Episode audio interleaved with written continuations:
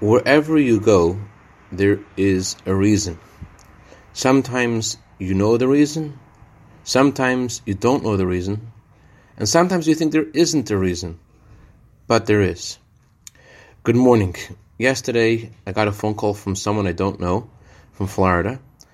He had visited our synagogue a few years ago, and he had met someone there that had touched his heart, and he wanted to help that person with anything that person needed.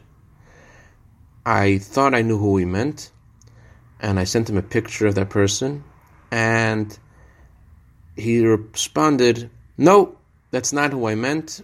I had no idea who he did mean, but since you sent me someone else, uh, and it's by divine providence, what does this person need?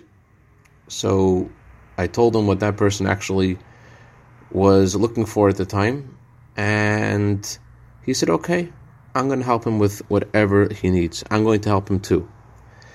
In other words, he had the wrong address and the wrong person, but there's no wrong person. There's no wrong address. If I arrived at the place, then I need to find out what has to happen there. In the words of this week's Torah portion, you will go to the place that the Lord your God has chosen for his name to dwell there. On the surface, this is talking about going to Jerusalem. But the Baal Shem Tov said, You will go to the place. You think you're going there by yourself?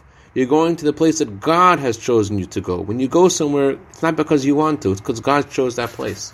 And why do you go there? To cause God's name to dwell there. There's a mission. I'd like to dedicate our minute of Torah today to this anonymous benefactor. May God fulfill all your heart's desires for good. Have a wonderful, kind day wherever you go.